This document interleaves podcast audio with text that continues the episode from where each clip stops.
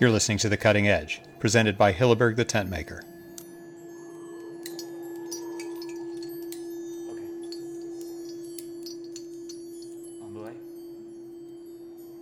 This is Petra Hilleberg, President and CEO of Hilleberg the Tent Maker. For over 45 years, we have specialized exclusively in building strong, lightweight tents and in never compromising on quality of materials or construction. From the very beginning, we have been family owned and family run. Our tents have become the go to choice for discerning outdoor adventurers all over the world, and especially for those who travel in challenging terrain and conditions and who demand utter reliability from their equipment. Conceived and developed in northern Sweden, our tents are made in Europe, built to last, and offer the ideal balance of high strength, low weight, ease of use, and remarkable comfort.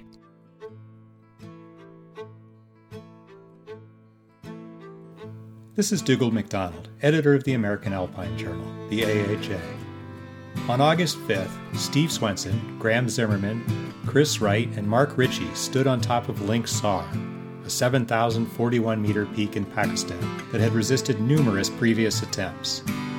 Their successful climb of the southeast face was the culmination of two months of effort by a powerful team of American climbers two veterans in their 60s, and two of the leading alpinists of today's younger generation.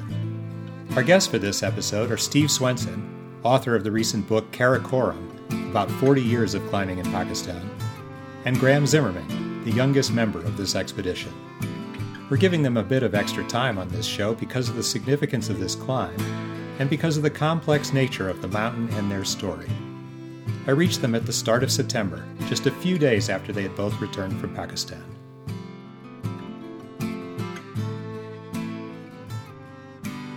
Graham and Steve, welcome to the Cutting Edge, and congratulations on the first ascent of Link Sar last month. Steve, I thought we'd start off with a, a geography lesson uh, for listeners who are familiar with the big peaks of the Baltoro, K2, and the Gasherbrum and Great Trango. Where where is Link Sar in relation to these mountains, and, and how do you get to it? Uh, Link Sar would be southeast of K2 and uh, the big mountains at the head of the glacier. That whole area, the way you get there is uh, you continue east from Skardu Pass, where you would turn off to go north up the Shigar River to K2. Um, you go all the way up to Khaplu and part way up the Hushe Valley, and then right away there's a river. The Kondus River comes into the Hushe River right there, and you know you follow that on up to the Kaberi Glacier, and and uh, Link Sar is right there um, on the west side of the Kaberi Glacier, uh, maybe uh, five or six kilometers from the snout. And, and it's only been recently that you've been able to even go to Link Sar. Is that is that correct? That's true for the most part. Uh, the Kondus Valley was open for two years in 2000 and 2001, and uh, we actually got a permit for an expedition to go there in 2001. That was my first attempt on Link Sar, and then the area was closed until 2017 when um, Graham and Chris Wright and I uh, got a permit and, and went there, which would be my second attempt on the mountain. And it, so it was closed for 16 years. Is that because of the conflict between Pakistan and India?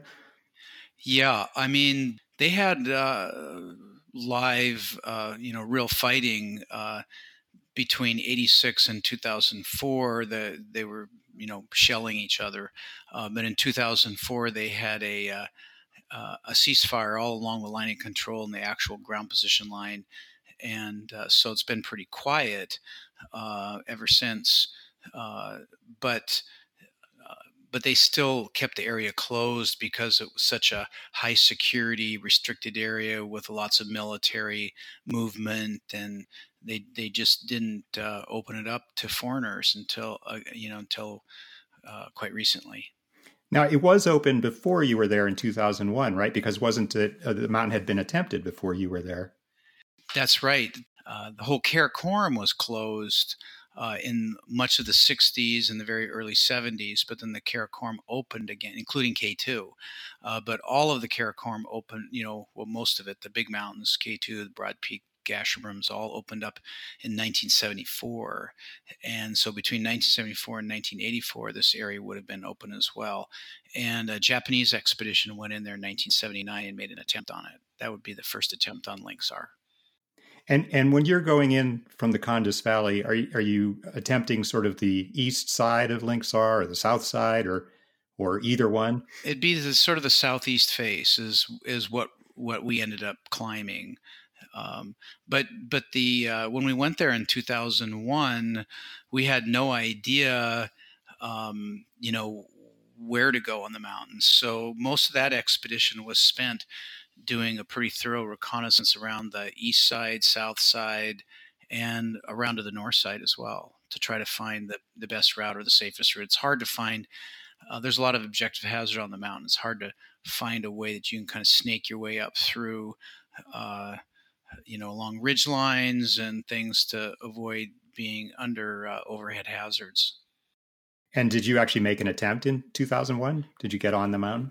Sort of. Uh, I, you know, for work reasons, I didn't come to the expedition until about three weeks late. And George Lowe uh, Jer- Joe Terravecchia, Steve Larson, Andy Tuthill, and and uh, Eric Winkelman um, made an attempt uh, following up the way the Japanese did on the, uh, I guess, looking at the mountain, the left side of the Link Sar Glacier, which was a, a big dead end. Um, then I showed up and um, and did some reconnaissance up. Um, up a gully and up onto these meadows that and explored uh, kind of the southern southeastern uh, aspect of the mountain um, but didn't get very high um, but that ended up being um, the, the starting point for what we did in 2017 the you know where I went in 2001 ended up being the right way to go and and and was the way we went up to to establish an advanced space camp up there and work out of that camp uh, you know higher on the peak mm-hmm. and so Graham in the, in 2017 it was the two of you you and Steve and Chris Wright who went to to Link Sar and uh, did you go and try the line that Steve had found on that reconnaissance or was it something something new. Tell us a little bit how how the 2017 trip went.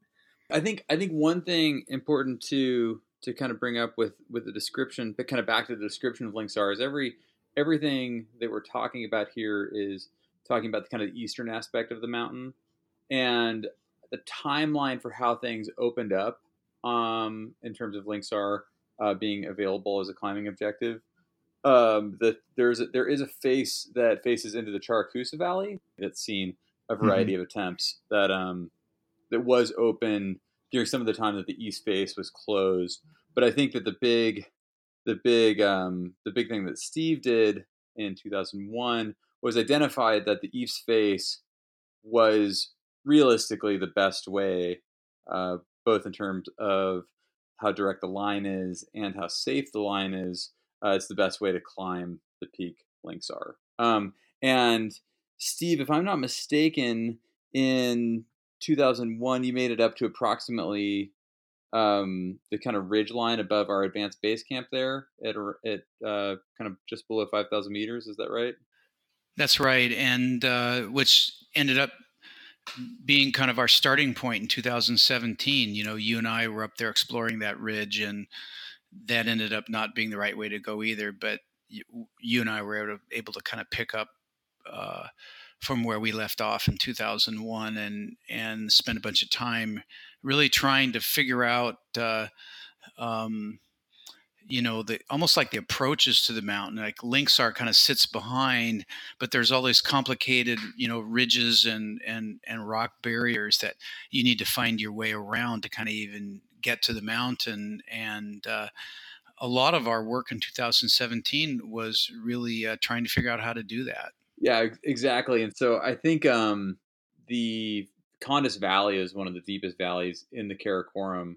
And the relief from our base camp uh, to the top of the mountain was was I think over twelve thousand feet. So there's there's a lot of relief to deal with there, and the look, the the face, the east face of Link Sar being, you know, essentially being a you know twelve thousand foot face comes comes all the way down so that you know the bottom reaches of it, the bottom few thousand feet are grassy, kind of bluffy hillsides. It's not it's not really what you'd think of as you know kind of a Karakoram mountain face terrain. It's it's kind of like ibex pastures, and um, and it's and it's funny because this is not terrain uh, that you know it's not particularly attractive terrain to go and climb. It's also kind of challenging terrain to navigate, and so Steve, Chris, and I spent a lot of time in 2017 basically figuring out how to reach the upper mountain.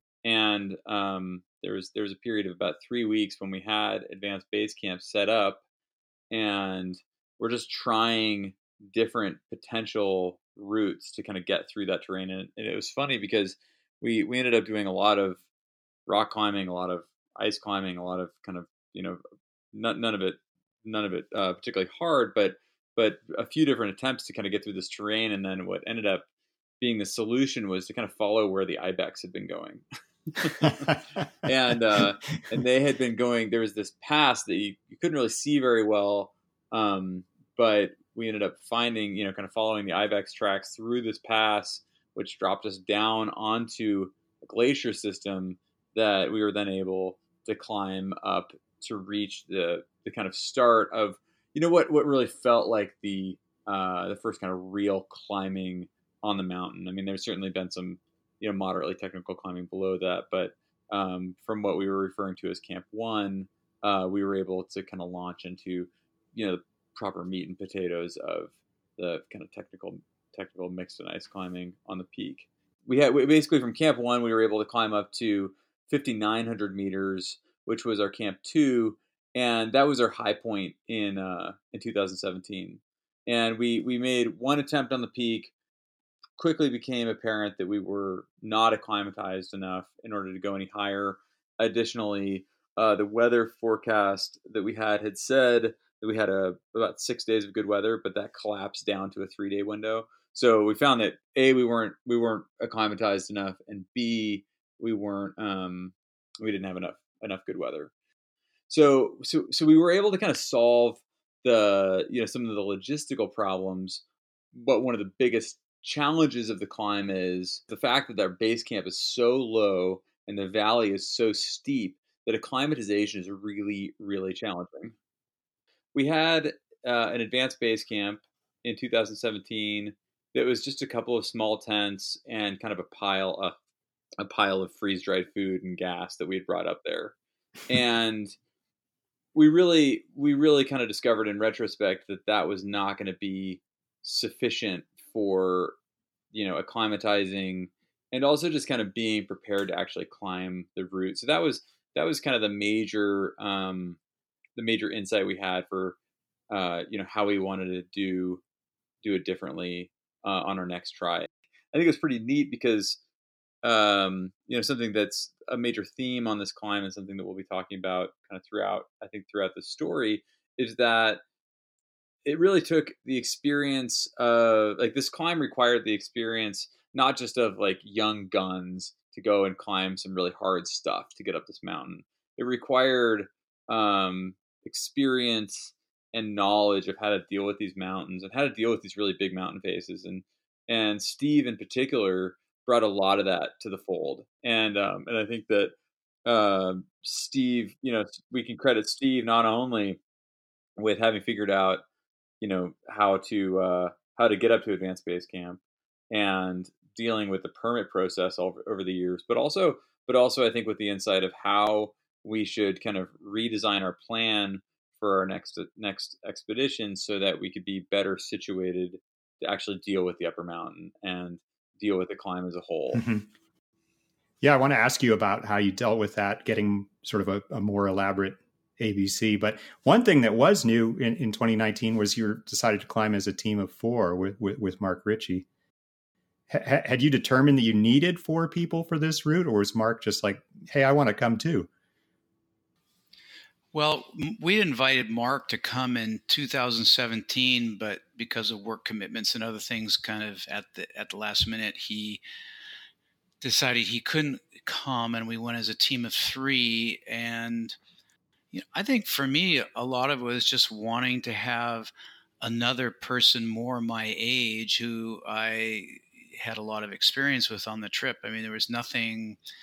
I mean, uh, Chris and Graham and I got along great in, in 2017, but uh, um, I just uh, I just thought it'd be fun to have Mark uh, actually with us uh, in 2019, and and I think as as as we uh, tell the story. Um, he ended up being a very valuable addition. Uh, mm-hmm. the, the, as Graham was saying earlier, I think that on these you know big Karakoram climbs, what I've learned over the years is that one of the key strategies to success is really thinking hard about how to break these things up into pieces. And and what kind of style or what you know what kind of logistics you need to sort of use you know you know for the various different pieces. And then like graham mentioned uh, are the big you know in 2017 i think we, we figured out the route. We felt pretty confident that this was the line that we wanted to climb you know based on all the work that we'd done in 2001 and photographs we had of Link Sar from when graham and i and scott bennett climbed changi tower uh, on an adjacent ridge in 2015 looking across you know all that information everything we had was like this is the right way to go. But in 2017, it, you know, we just didn't have a way to live up at a higher elevation um, for long enough periods of time with good enough food to to really be able to launch into the mountain uh, quickly enough when weather got good. Um, uh, we were way down at base camp and it's just too far to go. So that was the, the like Graham said, that was the big change we made in 2019. So, so how did you solve that problem? Well, what we did was um, we, uh, coming off of the glacier, uh, the Kaberi Glacier, there's a rock band that goes all the way across. Uh, and in 2017, we went up this really kind of crappy gully uh, that was subject to rockfall, and uh, we knew we to get up on this big meadow that then was easy to walk up through the grass to our advanced base camp. So we wanted to be able to use porters, low altitude porters, to get all of our stuff up to a, a higher advanced base camp at about 4,600 meters where we could live. And as it turns out, uh, there's some local guys there in the village of Karmending who uh, who we who we hired as our porters. Who uh, a couple of the guys had had uh, scrambled up some rock slabs to, to get up to those meadows before to hunt ibex, and they showed us a way to climb up there. Um, where we could avoid this gully that had some rockfall problems. And uh, we thought it was a little bit too exposed uh, to have the porters go up it just, you know, climbing, you know, free solo with their little rubbery crappy boots.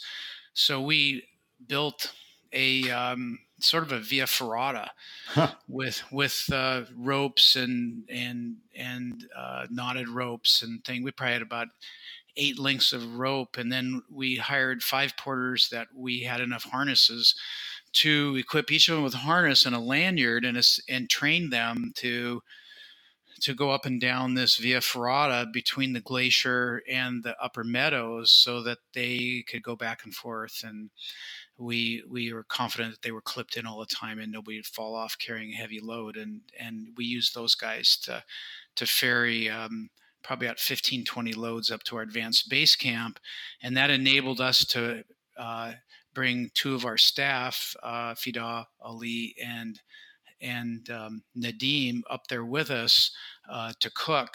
Uh, and uh, so our advanced base camp became in 2019 a very comfortable place to be able to hang out and live while we're waiting for the weather to that we needed to climb the mountain. Wow!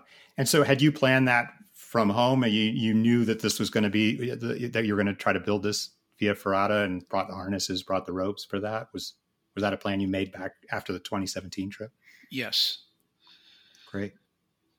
You know, it strikes me that although this was a really modern expedition in many ways with a you know a very small team and alpine style ascent, difficult climbing, it was it was quite traditional in the length of time it required. I mean, you were gone from home about a month, I think, before you got advanced base camp fully established, and it was nearly two months before you could actually make your attempt on the mountain. Did you did you have reason to think it might take that long, uh, uh, or, or, and you allowed for that amount of time, or did it take longer than expected? So with this expedition, um, you know, we we're kind of dealing with a lot of different military maneuvers and things like that uh, in this area, and those these are permit is contingent on not only the military allowing us into the area, you know, kind of full stop, but also kind of making sure that our travel sequences are in line with when they actually want us kind of moving through these areas. And so mm-hmm. we, we, a lot of our planning going into this trip had to do with um, kind of when when we thought we were most likely to be able to get the permit. And so so we ended up leaving earlier than we might have otherwise to help guarantee that we get the permit. And um, and you know, of course, we got the permit, so that that worked. And then we arrived, and and uh, we had an inkling that it was going to take a while to climb this route, but the Karakoram had one of its snowiest winters on record this last winter, and so we showed up, and things were really snowy. Um, the the advanced base camp, uh, where in 2017 we you know we just been on these gorgeous kind of green ibex pastures um, had about six feet of snow on it. Oh wow! And so a lot of a lot of this trip um, was you know was was kind of spent dealing with that, and so it was really interesting because we showed up and we had all this snow, and if we had had a if we had been on you know kind of a traditional six week trip, I think we would have been kind of hosed. Hmm. But since we had this long block of time, uh, we were able to really put the time in to set up that advanced base camp despite all the snow and acclimatize really well. And when that snow had finally receded to a point where the mountain was actually safe to go climbing, then we were in a really good position to, to do that. And, and how high on the actual route did you go during your acclimatization, you know, above your ABC? Uh, we went to about 6,100 meters. Oh, so pretty high then. Yeah, I mean, we, we knew that we had we knew that we had a lot of serious climbing, and I think this this peak is interesting in the sense that uh, it doesn't like some mountains. You know, you kind of get through the primary steep section, and then as you get towards the top, it kind of gets easier and easier. And and this this this mountain stayed pretty steep uh, all the way to the top. And I mean, some of the some of the hardest climbing was was was on you know the last the last pitches. So um, we knew that we were going to need to be really well acclimatized because we knew we were going to be spending a lot of time up high, and we knew we were going to be working really hard up there. And were you climbing actual pitches that you eventually did on the on the route? I mean, did you fix any ropes or anything, or did you just uh, kind of go up and down to, for acclimatization? Uh, we were climbing the we were climbing the same pitches that we climbed on the route, and uh, we didn't fix any ropes up there or anything like that. But certainly, certainly, we're we did kind of get a preview of those pitches, and I mean, I guess we already had because we climbed in 2017. Like there's very much an element of red point alpinism in all of this. Um, yeah, I, I think, I read something about Chris saying that he'd left gear there in 2017. He was hoping to be able to pinpoint the crux pitches when he returned. There was actually there was a there was a bit of gear sticking out of the ice.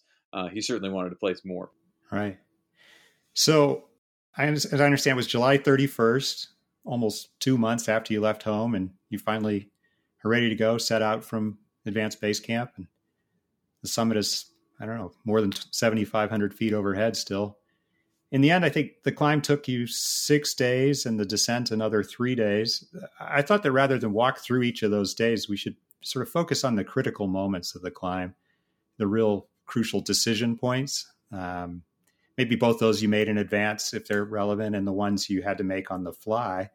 And it sounds like one of the first was to plan a relatively short first day of the climb and then begin day two by climbing some of those hardest pitches through the night. Can you tell us a little bit about that?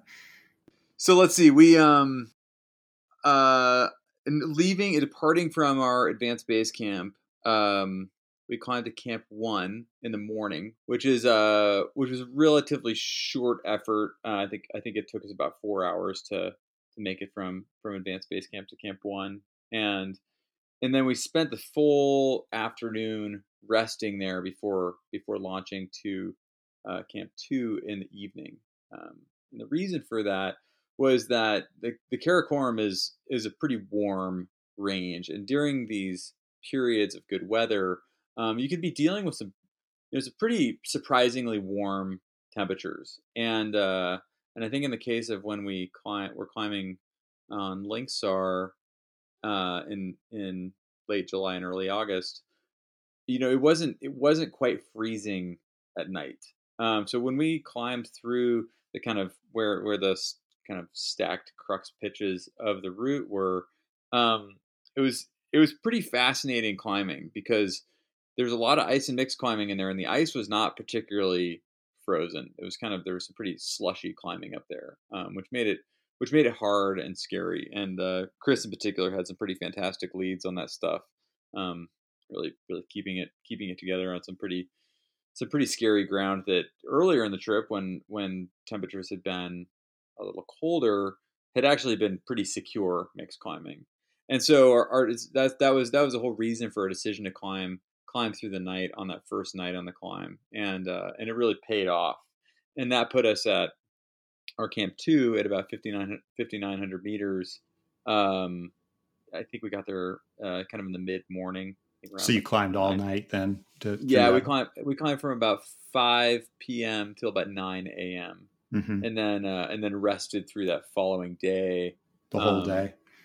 Yeah, through that whole day, which was you know it was a pretty it was a pretty big effort to uh to get to get through all that terrain in the night, and so that so that but that really set us up so that we were a little higher on the mountain where things were a little colder, and uh, and then we were able to you know that that really set us up for for the rest of the climb pretty effectively. And I think one one important note is launching into that window. Also, we were well aware that we had about 36 hours of bad weather um, that were going to show up um, about three days into the climb, and so we were we were fully fully prepared for that also. So our goal was to get ourselves safely up to a position where we could where we could kind of hang tight and huh. sit through sit through some bad weather. Um, now that's a surprise to me. So you you started up the route knowing that a storm was coming. Uh, yes. And did you have a sense? Uh, first of all, tell us a little bit about how you how you knew that. I mean, how you get this information, but also did you have a sense of sort of the scale of it, and you sort of knew it was going to be something that would be manageable if you could reach that safe spot? And did you uh, scope out that safe spot during your acclimatization? Had you reached that point so that you knew that you could uh, dig in and, and and be safe in the storm that you expected to arrive. Maybe I'll I'll answer the weather part of that. So you know we get custom forecasts uh, from uh, the United States. There's a, a, a forecaster, uh, Jim Woodmencey lives in Jackson Hole, mountainweather.com, who I've used probably for about 15 years now, and you, you, I I um, I think that's another one of the really important things to spend money on when you when you do an expedition like this. It's really not not that expensive relative to the expense of overall expedition. It makes a huge difference um, on uh, your decision making. Uh, you know, because we're on the phone, we're on the sat phone with Jim. You know, he's looking at multiple models and he's telling us that hey you guys are going to have a couple of nice days here but it looks like a weak uh, low pressure um, is going to come through. That's going to allow a small amount of moisture to come by, uh, but it's only going to last like 24 to 36 hours. Then it looks like that after that, you've got five more days of good weather. And given how much time it really takes us to do a route like this, you know, we made the decision that, well, let's head up in the good weather we have right now and we'll get up to uh, a camp where we can hunker down for 24 to 36 hours. Uh, if the forecast is correct, we're not going to get a lot of snow to really impact our conditions that much, and then we'll be able to be that much higher on the mountain and, and uh, you know, uh, you know, to to go again when it looks like we're going to have another five good days of weather. One of the really interesting things about this route is that while it did have a lot of steep climbing on it, it also the the face kind of leveled out a number of times, and um, kind of we so we knew that we were going to have um, pretty good bivvies. This we, we were we were pretty pretty positive that this was not going to be one of those routes where like digging into the side of the mountain and have a little bivy platform where you know one of the one of the poles of or one of the corners of the tent is like hanging off. We were we were pretty we were we were we felt pretty secure in the fact that that we were going to have big bivy platforms and they were going to be places where we could safely weather out um, a bit of a bit of bad weather, and um, and that was certainly the case. So so our goal was to get up to um, kind of the third bivy on the route where we could see that you know we should have a pretty a pretty reasonable option for a good place to to hang out, and so that that ended up certainly being the case. Um, we kind of made it made it uh, made it up to that third camp, and we're climbing climbing up through kind of a through kind of around the side of a Serac barrier, and then up a series of kind of steep slopes, and then that leveled out into this perfect bivy platform that was big enough that we could you know build a wall around the tents. We could we had plenty of room to walk around. There was there's a big kind of bergschrund that sat between that bivy and the rest of the face. So if there was any shedding from the face above us, it would run into that crevasse rather than rather than um, you know running into us. And so we were you know that really that really paid off in the sense that that when we got up to that third bivy on the route, um, we were in a super comfortable position to hang out really as long as we needed to. And then as Steve brought up, we had this, you know, we had uh, Jim Woodmencey on board to to forecast for us, and he was he was able to a tell us, you know, this this weather should only last for about 36 hours, and then we also had a satellite phone with us, so he was able to be providing us with updates. So we weren't dealing with old information; we were actually getting getting updates from him while we were en route, so we could, you know, kind of make the best decision possible um, oh, okay. So he's able to say, "Yeah, you've got another twelve hours. Um, you know, hang in there, and then and then things should start to improve." Exactly. Um, and so that really that really gave us the confidence um, to be able to be to be on the route kind of during a cycle of bad weather. And I and I think that you know we knew that this route was going to take us a long time, and uh, and you know kind of asking for asking for or kind of saying that we need you know. Uh, whatever seven or eight day window in order to climb this mountain is a little bit unrealistic. So this was this was kind of our uh, I think our best solution and it ended up working out really well. Mm-hmm. And uh, how long did you end up spending at that camp? Uh, we ended up spending about 36 hours there. So on our uh, third day en route, we um, we arrived there kind of midday, and the weather came in uh, that afternoon, and then we waited for the weather, uh, or we waited, waited waited through bad weather for that afternoon and evening, and then the entire next day, and then launched mm-hmm. again uh, at about three o'clock in the morning on the following morning. Right. And then I understand that the weather didn't quite clear on that morning. You had to sit, sit and wait again after after you left camp, or yeah. Well, when we left the camp, when we got up, it, it wasn't snowing, uh, but after we left the camp, it, it, it, it started snowing in earnest, and uh, the climbing route out of the camp is relatively easy up some you know snow slopes that we could just simul climb, rope together. Uh, but then we get up to the steep upper part of the mountain, and when we got to that bergschrund there, uh, uh, that separates the easy climbing from our third bivy to where the serious climbing started.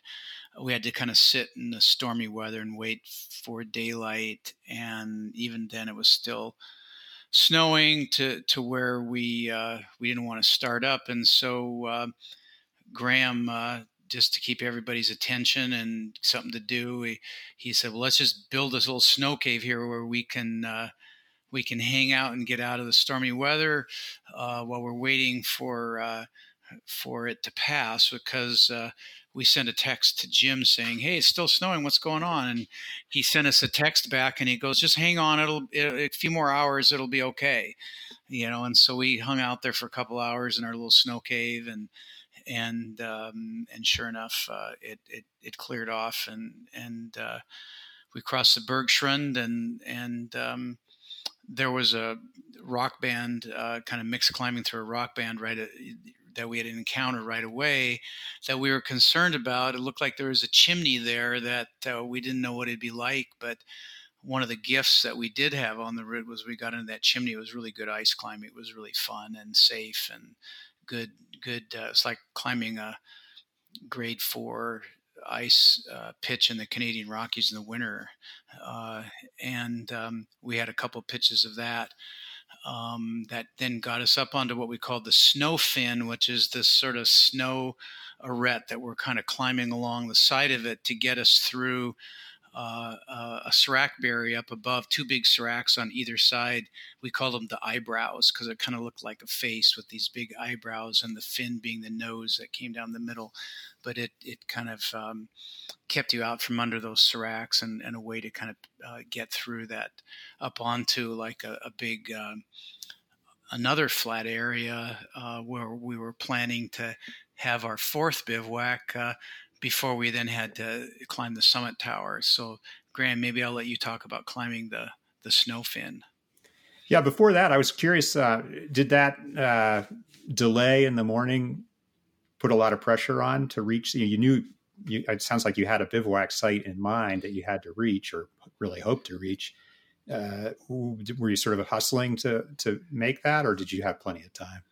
I think we had plenty of. We weren't too concerned about it. It wasn't that far, and we didn't get delayed that much. I think by the time we started climbing, it was like still like eight or nine o'clock in the morning. Hmm. And I, I, was also curious on the on the more technical sections of the route. Uh, you know, climbing as a party of four. I'm always curious how you manage the technical pitches with with four people. Were you guys jugging, or some of you following, or self belaying, or or how did how did you manage the uh, you know the really technical leads. So uh, throughout the entire climb, we used um, I think we used pretty much the same rope system the whole time, which was to have the leader leading with uh, two um, double double ropes, so two seven seven ropes, and then having uh, two seconds second behind them, each one each tied to uh, or each one tied to one of those ropes, kind of a traditional system for a party of three. And then one of those seconds would then be trailing an additional seven seven rope that with which they would bring up the fourth. And and that worked and it worked really well. Um, I think it gave us some more manpower for the climb and and I don't really think it acted as a hindrance at all. And then for going back down, we would uh, we would have one person rappel on a single line, find the rappel anchor, build it, and then uh, and then call off rappel, and then um, and then a second person would come down, and then the two above would actually drop that rope, which would then be tagged to the um, tagged to the next anchor, and then the next two, and then the the third and fourth person would come down on, on a double rope system and so that kind of kept us spread out on the descent, which actually worked really well also. So are you saying that uh, everybody more or less climbed every pitch? Uh, or was there ever, uh, you know, were you ever jugging? Nope, no, no jugging. We had, uh, we had everybody, everybody climbing everything. Yeah. So, okay. So back to high on the mountain, what, what, how high, how far below the top was your final bivouac or, or what elevation were you at at that point? Let's see. So okay, so Steve was talking about how we climbed through the uh, through the mix section, the kind of final final upper mix section section on the mountain, and then we and then above that we got into this feature that we were calling the fin, um, which is which was ended up being really pretty challenging. I mean, it was it was um, it wasn't particularly technical climbing, but it was just deep uh, deep crappy snow. Um, you know, we we had reached this point in the season where the snow had consolidated to a point where it was stable, but um, but it but it was but it wasn't like we didn't we weren't dealing with like hard neve or something mm-hmm. like that, which would have which would have seriously increased the uh, rate at which we would have climbed through that section. But as it was, it was it was just kind of like wallowy, crappy snow, and um, the climbing itself was time consuming and exhausting. And then building anchors also took a long time. So I think that section of the climb, you know, really, uh, it was kind of it was it was one of those sections where uh, you know it wasn't like cool modern mixed climbing. It was old school kind of blue collar hard work and uh um but so that that section took a while and then uh but then at the very the, uh, the second to last pitch on on that uh day of climbing we actually kind of ran into a bunch of serac ice which then the the nature of the climbing changed dramatically from lots of soft wallowy snow to you know bullet hard um vertical or just off vertical ice climbing, which is kind of a kind of a challenging transition. You know, you start having yeah. to swing really hard at things. but the protection got a lot better, and uh, and then above that pitch there was one more um, one more wallowy snow pitch, and then the angle just really really kicked back, and we ran into you know another one of these kind of planned uh, kind of level spots on the route where we were able to easily put in um, a really good, safe, spacious bivy. right. So the so the last day of the climb, you're you're how far to the top? About 300 meters. And uh, it sounds like it was, uh, you know, it was pretty full on. So why don't you, one of you tell me about that last day? Well, maybe I'll start into it, and then uh, Graham, you can pick it up. Uh, you know, we had another steep pitch of some neve-ish, some crappy snow climbing up onto kind of a a snow fin again that moved kind of from right to left and you're kind of traversing and climbing up it you know from right to left and periodically there's these little little walls of snow that you had to climb up and around. But again, it was just sort of more of the same where, you know, the leader would run it out and then um, sometimes you might be lucky and get an ice screw anchor and oftentimes you couldn't and you'd have to like dig a big hole and and build some kind of a dead man, you know, out of a picket or a stuff sack filled with snow um, for an anchor. So again, the anchors are taking a long time and um, just before we uh,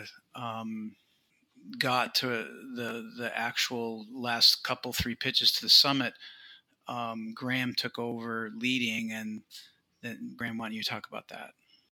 Yeah, so uh, let's see. Chris had led uh, three or four pitches and uh, had done a great job. It was kind of like like Steve said, we had one one pitch that was actually like kind of good climbing, and then uh, and then the rest of it was more of this wallowy wallowy garbage. And um and so I so I took over the lead, and on the first lead of my block, um, I got into some snow that was unstable, and it slid. Um, a small a small slide and knocked me on my feet and sent me for a fall. Oh, and it wow. was pretty it was pretty dramatic.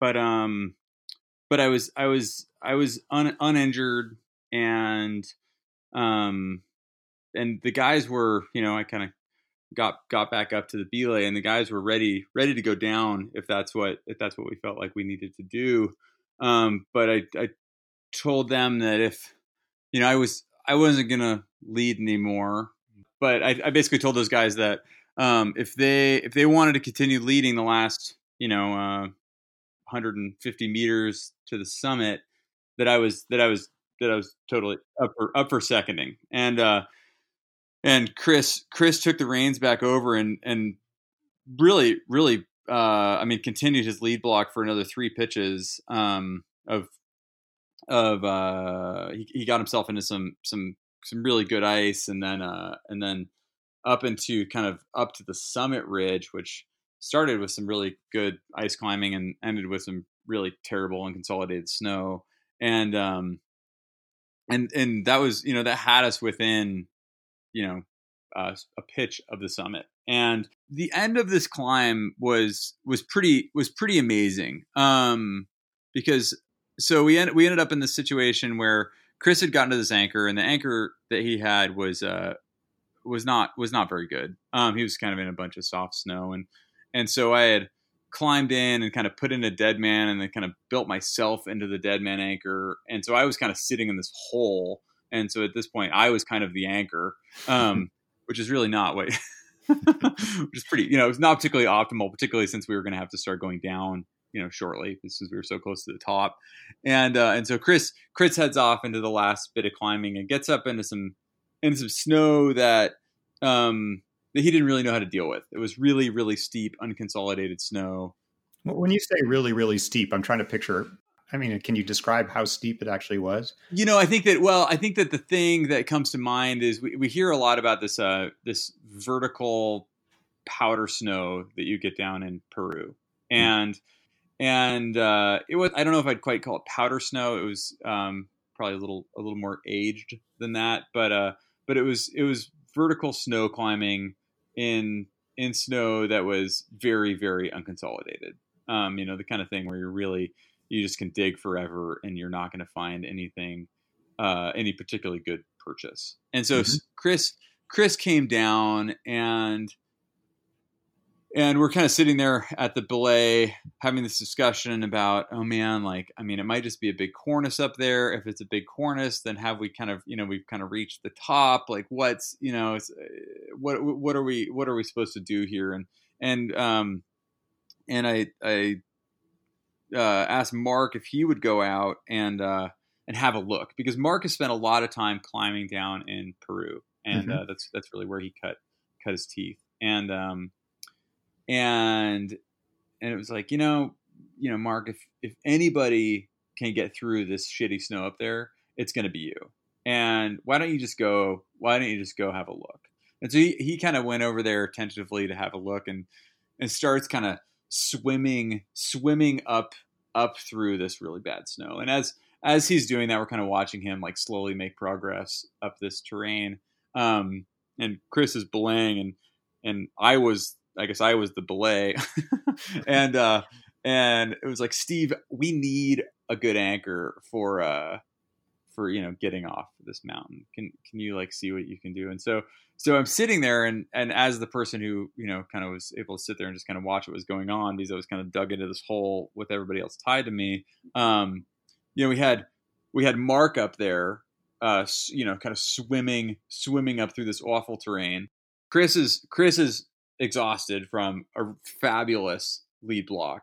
Um, Mark is up in the final 20 meters of the climb dealing with this awful snow. And then Steve is down there and he's dug directly into the mountain. All I can see is like his knees down, sticking out of this hole that he's dug, where he's just he's just digging for an anchor. And you know, we hear him down like, "Oh, they're gonna found something." Like, "Oh, there's some good ice down here." And Mark's up there like, "I think I'm getting to the top." It was just like, it was just so such a cool demonstration of how everybody's expertise and everybody's effort was required to get up this mountain you uh-huh. know and and uh, you know particularly in those last few hours to kind of get through that last you know that last pitch and um it was really it was really special because i think that you know kind of like we talked about earlier um uh we have you know we have some of these climbs, some of these kind of newer newer climbs, oftentimes really technical, hard face climbs that you know have a lot of hard technical climbing on them, but are logistically a lot less complex, and you know are something that like two two young guns could go could go get done and be pretty happy about. But I really I really feel strongly that this climb on Link Sar, um, like I don't think I don't think any group of us could have done it without um, could have done it without without everybody else. Like re- it really it really required the entire team to get up the mountain hmm. and to do so safely and uh, which is really which is really special.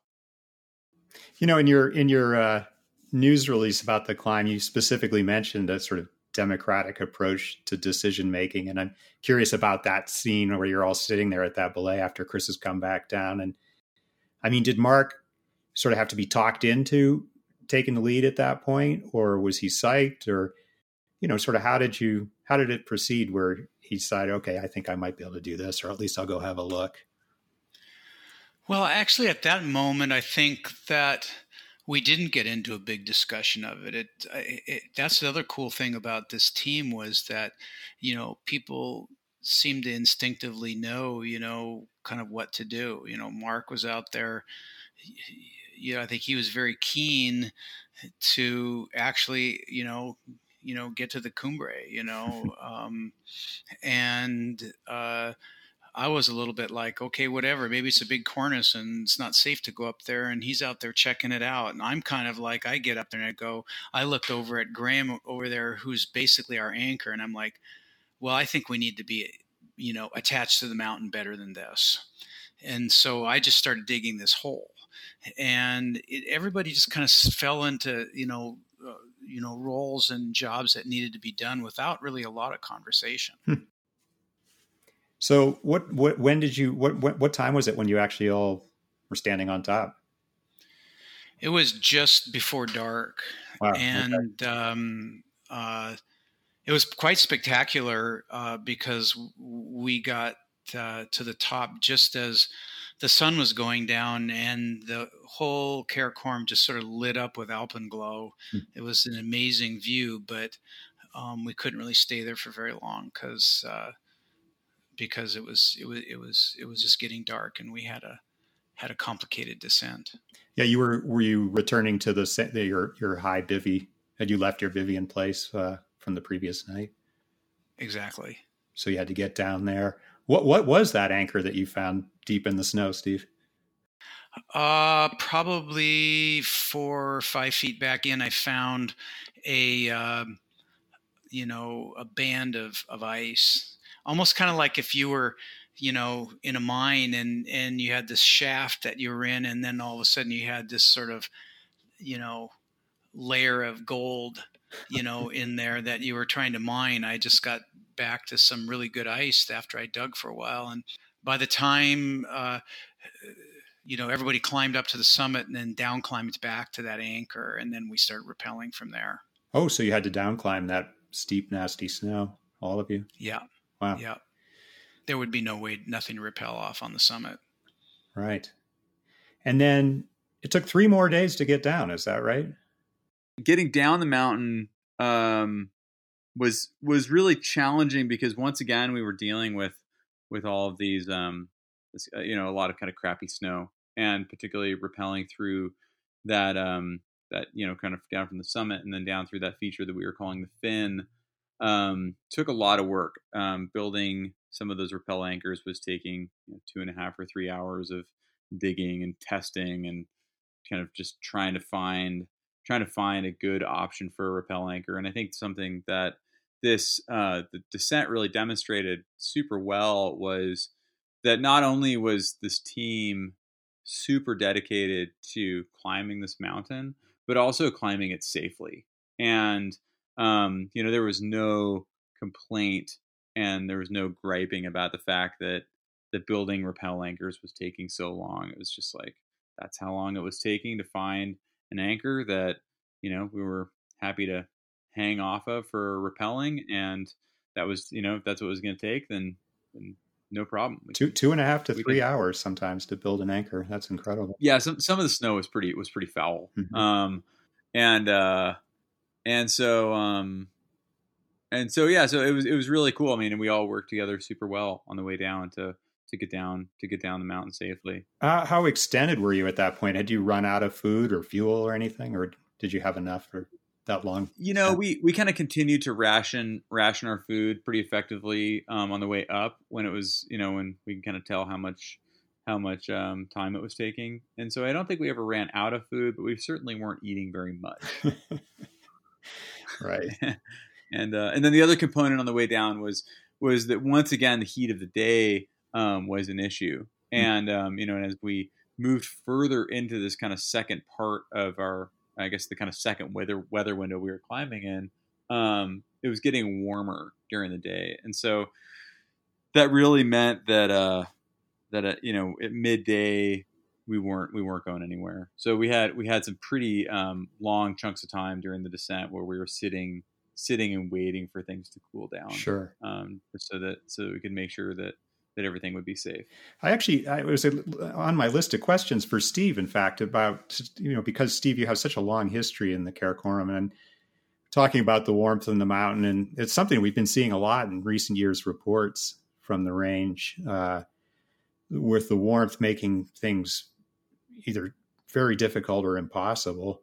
And I wondered if you, having observed this for almost well about four decades now, if you think that there's sort of a question of annual variation, or you think we're in a sort of more permanent climate related change in the way people are going to have to climb in the Karakoram? Uh, well, I think it's definitely the latter. Um, I would say 40 years ago, you know, at base camps like K2, you know, where you're at 17,000 feet, it would never, it would always snow. You would never get rain at a base camp like that. And pretty much in the month of July now, uh, you're getting rain up to like 19, maybe even 20,000 feet. Wow. And and we've been seeing that kind of rain uh, for at least the last five six years for sure. Um, and it's and pretty consistently every year in July it rains up to that high. Uh, so I you know I think that uh, um, it's not just an annual variation; it's something that's that pretty much happens every year now, uh, and really uh, anything that you're doing, uh, getting up, you know, between six and seven thousand, until you're getting up kind of closer to seven thousand meters, uh, uh you're really uh, impacted by the heat. Not only um, you know how conditions can be impacted by the heat, but also just it's too hot to climb you know if you're out there. just how you feel. Yeah you know i mean if even if you're on kind of moderate terrain where you're just sort of walking along it would get so hot that you just have to stop because it's just too exhausting to move along in that kind of heat you, it would be a lot more efficient to stop wait for the heat of the day to go by and then and climb during the cooler parts of the day when when you feel better. Hmm. Do you think that the climbing season will change in the Karakoram? Do you think I know people have begun to experiment with going and or trying to make their climbs in September instead of traditional summer trips. Is is that working, or if not, what might the future hold? Uh, you know, my only experience, you know, like on a real pretty high mountain where you're getting up above 7,000 meters, is if you get into September, it gets really cold. Uh, and then if you get storms, then you're then they're like winter storms that you know uh, where you're not going to get the kind of consolidation, um, you know, an improvement in snow conditions. You know, when the weather gets better, you know that you sort of need for it to be safe. So, I think that the window, um, you know, you either have to manage climbing in the hotter weather in July like we did on Link Sar um, or you can wait a little. I mean, by the middle of August, it cools down considerably. Like after the 15th mm-hmm. of August, it's much cooler. Um, but then your you know your window gets short be- before it gets you know cold and snowy in September. So, um, you know, I think what we've been doing is is really trying to use the month of July, you know, to get up into position, you know, kind of deal with the hot weather as best we can by climbing at night and and uh, um, you know, or in the evenings, and then uh, um, on some climbs, uh, uh, if it's just too hot, we wait until middle of August to summit to try to summit. It's, it's something we've been talking about a lot, which is kind of changes in the mountain range and you know kind of the idea of okay so we're dealing with some we're dealing with climate change you know oh do we go earlier now? Do we go later now? Um, what does this mean and I think that uh, this is true for for a lot of mountain ranges, maybe maybe all mountain ranges that we're going to.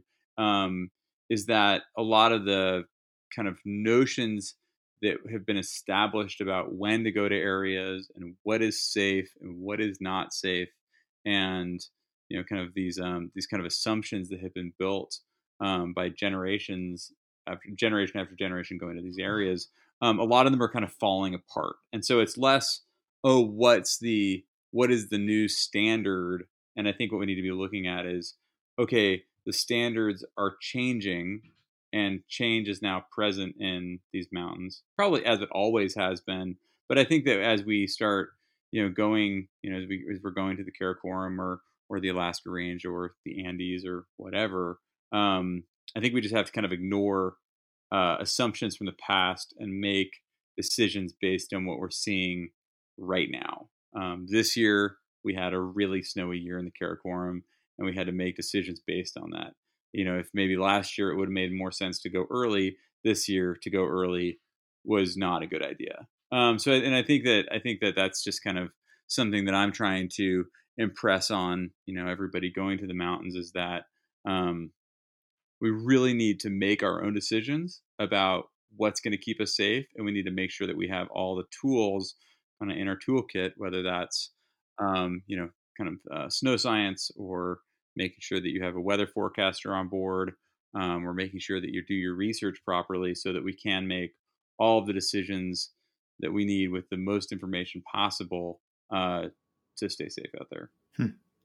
You know, people ask me, well, when's the right time to go? You know, uh, and, you know, my answer there would really be, you know, if you're trying to do something really big, you know, like a climb like Link Sar, go for the whole summer. Or go for three summers. right. Also, Steve, I you know I wanted to ask you about um, you know this is your I think this is your 40th year of climbing in the Karakoram, and uh, you know you're 65 and and and not to be too blunt, but with this great success this year, do you do you think this might be your swan song, or are you already scheming at another trip? You know, I I I kind of think this at least for this kind of you know high end kind of kind of climbing on on a route as hard as Link Sar that um, you know that I think this that might be it for me. Um, I felt like this climb was about as much as I wanted to do, and uh, and I don't necessarily feel, at least at this moment, that that I go have to you know have a big desire to want to go out and do that again. Um, I also don't really have a project in the back of my mind that you know would get me that excited like like like something like this to to want to go do so, you know i mean i could see myself going back and doing you know some cool things on some you know 6000 meter peaks but you know to climb a mountain that had you know from the base camp to the summit has you know 3400 meters of of of uh, elevation gain um, I don't know if I, if I need to do that again. Yeah, he was he was actually checking out other objectives as we as we were leaving the range. I think that, uh, gosh, how should I say this? Um, you know, a big part of alpine climbing, particularly on bigger objectives, is experience, and there's a lot more that goes into this than you know just the size of your forearms, and uh, and I did not anticipate um, what a fruitful and awesome relationship and partnership that Steve and I were going to have when he first got in touch. You know, five or six years ago about going going on an expedition together, and uh, I think that this climb really demonstrates the um, the importance and the you know really the power of um, you know uh, kind of the these multi generational efforts and you know the the amount that I've learned from Steve about climbing in this range and climbing in general, and and a whole bunch of other life stuff um, has been pretty profound. And uh, and it's really cool to have this climb that you know that we went out into together along with Chris and Mark um, that I think really um, is really demonstrative of that. And uh, and I don't know while we're while we're on the podcast, Steve, thanks for thanks for getting in touch about going climbing. thanks, Graham, for your oh so such nice kind words and big forearms. that too.